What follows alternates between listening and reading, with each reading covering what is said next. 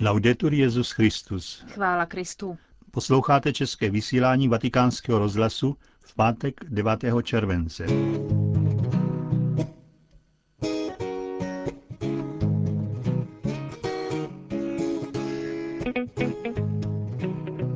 Po zprávách z Vatikánu a ze světa se dnes můžete těšit na komentář Vittoria Messoriho ke vzniku Papežské rady pro novou evangelizaci. Od mikrofonu vás zdraví Markéta Šindelářová a Josef Koláček.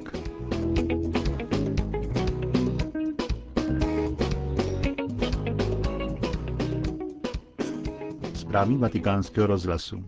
Vatikán. Svatý otec dnes jmenoval papežského delegáta pro kongregaci legionáři Kristovi. Stal se jim monsignor Velázio de Paulis, předseda prefektury pro ekonomické záležitosti svatého stolce. Benedikt XVI. slíbil ustanovení zvláštního delegáta pro tuto kongregaci už na začátku května v tiskovém sdělení o zasedání pěti vizitátorů neboli inspektorů pověřených apoštolskou vizitací legionářů. Tu nařídil Benedikt XVI. v důsledku odhalení hrubých a zásadních nedostatků jejich zakladatele, který byl papežem suspendován roku 2006 a zemřel v roce 2008. Hovoří mluvčí svatého stolce otec Federico Lombardi. Delegát svatého otce pro kongregaci legionářů Kristových, monsignor Velázio de Paulis, zůstane nadále i předsedou prefektury pro ekonomické záležitosti svatého stolce. Co nejdříve se setká se současnými představenými pro kongregaci legionářů. A bude to právě delegát sám, kdo bude komunikovat s legionáři a ustanoví způsob, čas i formu oznámení hlavních aspektů svého mandátu, který přijal od svatého otce, a stejně oznámí očekávané ustanovení komise, které se bude věnovat studiu stanov legionářů. Prostřednictvím těchto opatření svatého otce, jak už to bylo řečeno v prohlášení z 1. května letošního roku, chce církev doprovázet a pomoci na náročné cestě očištění a obnovy, které kongregaci čeká.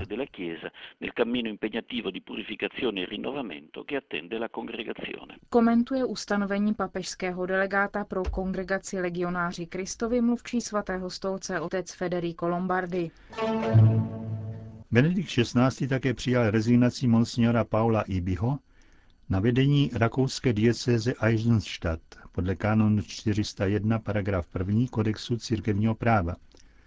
Na jeho místo byl jmenován monsignor Egidius Živkovič, dosavadní generální sekretář Rakouské biskupské konference, zodpovědný za chorvatské jazykové oddělení diecézní kurie v Eisenstadtu, ředitelem diecézního časopisu pro chorvatské věřící a farářem ve Vulka Prodersdorf. Monsignor Živkovič se narodil v Güssingu v roce 1963. Teologii a filozofii studoval ve Vídni a Záhřebu. Na kněze byl vysvěcen v červnu 1987. V minulosti byl sekretářem Eisenstadtského biskupa monsignora Štefana Láslo. Studoval také na Papežské Gregoriánské univerzitě, kde získal doktorát v oboru církevního práva. Vatikán. V pondělí 28. června si na apoštolské nunciatuře v Berlíně apoštolský nuncius v Německu Monsignor Jean-Claude Peris a tehdejší předseda spolkové země Dolní Sasko Christian Wolf vyměnili ratifikační nástroje dohody, která byla podepsána letos 6. dubna, o změně paragrafu 6 přílohy konkordátu mezi Svatým stolcem a Dolním Saskem z roku 1965 o právním postavení některých katolických škol spravovaných diecézemi Hildesheim, Osnabrück a Minster. Předání se zúčastnili také zástupci učitelů a studentů škol, kterých se dohoda týká. O dva dny později 30. června byl, jak je známo, předseda spolkové země Dolní Sasko Christian Wolf zvolen prezidentem Německé spolkové republiky. Sydney. Jezuité otevřou příští rok novou základní školu pro děti aborigenů v australském Sydney. Institut vznikne při katolickém kostele svatého Vincenza v Redfern a bude otevřen pro nejvíce znevýhodněné děti, bude pamatovat na potřeby místních rodin a bude vycházet z vlastní kultury studentů. O plánovaném otevření této školy informuje agentura Fides. Do školy s názvem Jarium, což v jazyce aborigenu znamená děti, už byli zapsáni první žáci. Formace dětí v této škole bude intenzivní a celistvá, slibuje otec Ross Jones. Jarium se bude starat o nejpotřebnější děti, projekt počítá s tím, že dětem ráno poskytne snídaní, v poledne oběd a odpolední aktivity, individuální pastorační péči a ve spolupráci s aborigenskou zdravotní službou také pravidelné lékařské kontroly. Cílem je umožnit studentům a jejich rodinám sdílet ty nejlepší duchovní ideály a morální hodnoty, vědění a disciplínu. Australská misie otců jezuitů stojí po boku australských domorodců už od svého vzniku. Konec zpráv.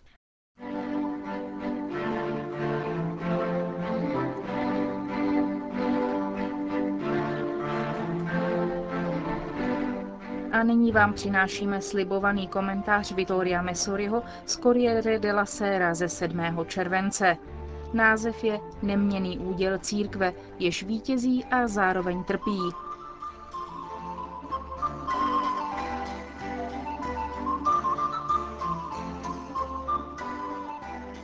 Je mocný duch celého pontifikátu Benedikta XVI. ve zřízení, a to na svátek Petra a Pavla, nové papežské rady pro novou evangelizaci sekularizovaného západu, pro nové hlásání víry ve světě, kde se zdá, že zmizel Bůh Ježíše Krista.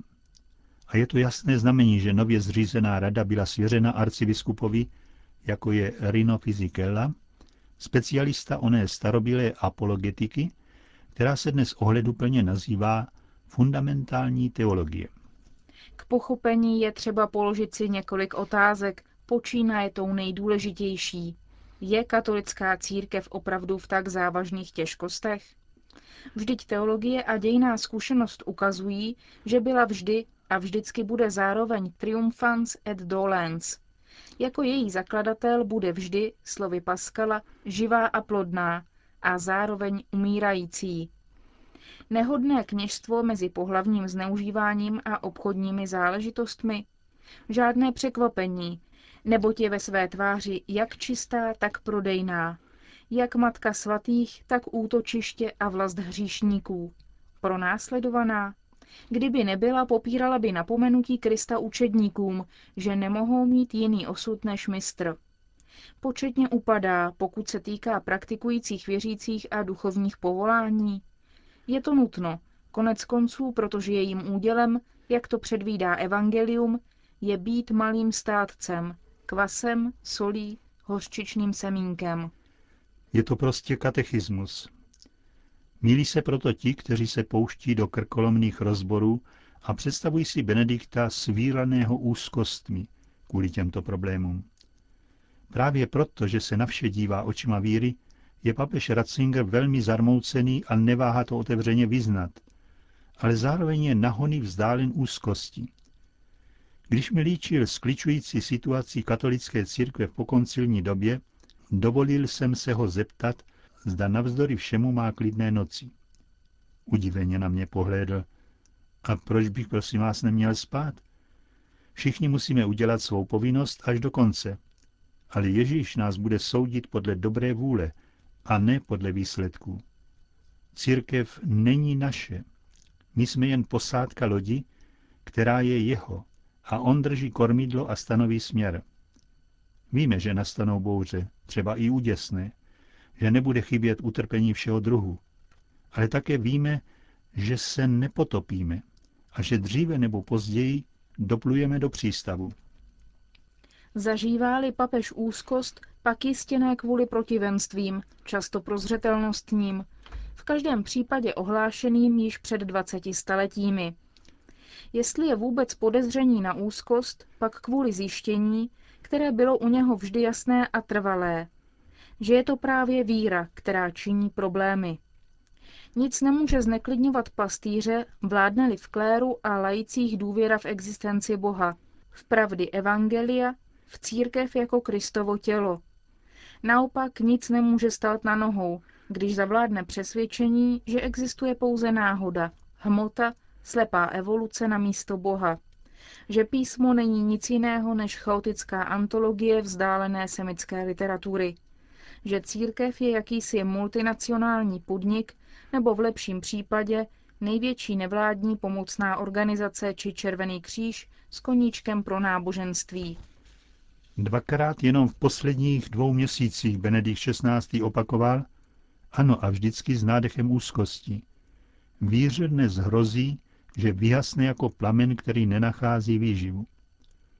Ve Fatimě připomínal obojetnost tolikerého aktivismu kněží, kteří se pachtí za tím, jaké mravní, politické, společenské následky je třeba vytěžit z víry, aniž by se ptali, jaká je pravda a věrohodnost této víry. To totiž není dnes samozřejmé. A není to do té míry, že jsem jednou u stolu slyšel, jak mu uniklo důvěrné sdělení. Dnes mě na západě neudivuje ateista, ale věřící. Ve svém zneklidnění určitá církevní inteligence a nomenklatury ho neposilují, ale často se zdá, že mu brání. Jak opakoval v těchto dnech, je si vědom, že větší nebezpečí pro církev pochází z jejího nitra a nejen hřích peněz, horečné činnosti a těla. Ví lépe než všichni ostatní, čtvrtstoletí na kongregaci pro nauku víry nebylo marné, že leckerá teologie, někdy i šířená na katolických univerzitách, ba i papežských, je záludná, našeptává pochybnosti a podkopává jistoty. Ví, že tolik biblické exegeze rozsekává písmo svaté a jako by to byl jakýkoliv antický text a nekriticky přijímá metodu, která se nazývá kriticko-historická, vytvořenou v 19. století ateisty nebo sekularizovanými protestanty, a která je spíše ideologická než kritická.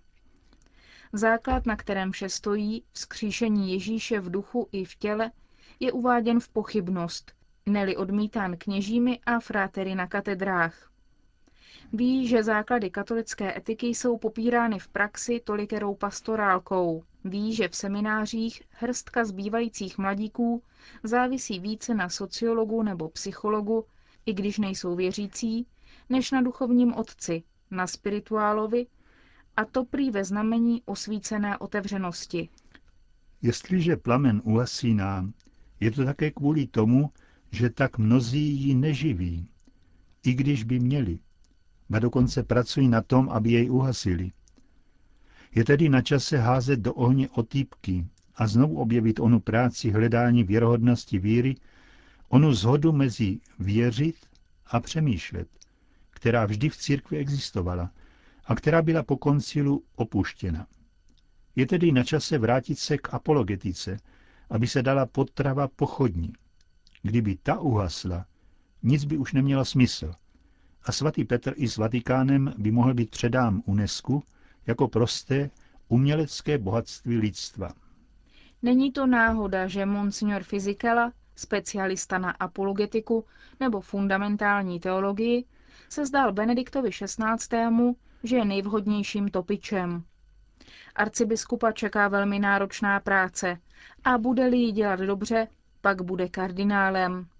Zde je pro církev v sázce všechno a nebudou stačit obvyklé kongresy a sympózia, debaty, katedry nevěřících nebo obvyklá podrobná dokumentace pro vnitřní potřebu. Bude zapotřebí nových apologetů, respektujících všechny a zároveň nepodajných a neohrožených při předkládání důvodů, pro které věřící není nikdy pověrčivý, protože evangelium je pravda.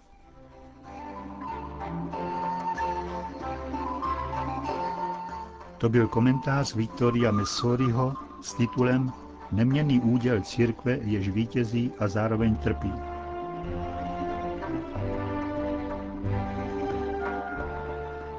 Končíme české vysílání vatikánského rozhlasu. Chvála Kristu. Laudetur Jezus Christus.